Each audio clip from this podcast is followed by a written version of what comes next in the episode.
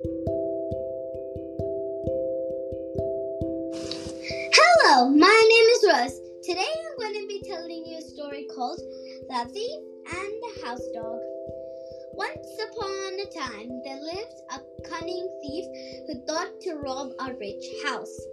He discovered that there was a guard dog in the house too. Then he brought some dog food and bones to distract the dog.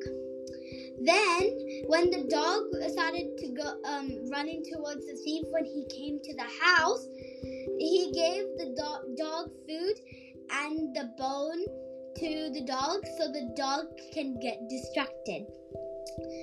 But the dog barked, You fool! Do you think I don't know your intentions? You have come to harm my master.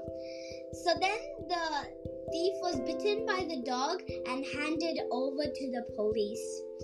The moral of the story is do not underestimate your opponents and their intelligence. We should never underestimate the opponent. Thank you for listening. Bye.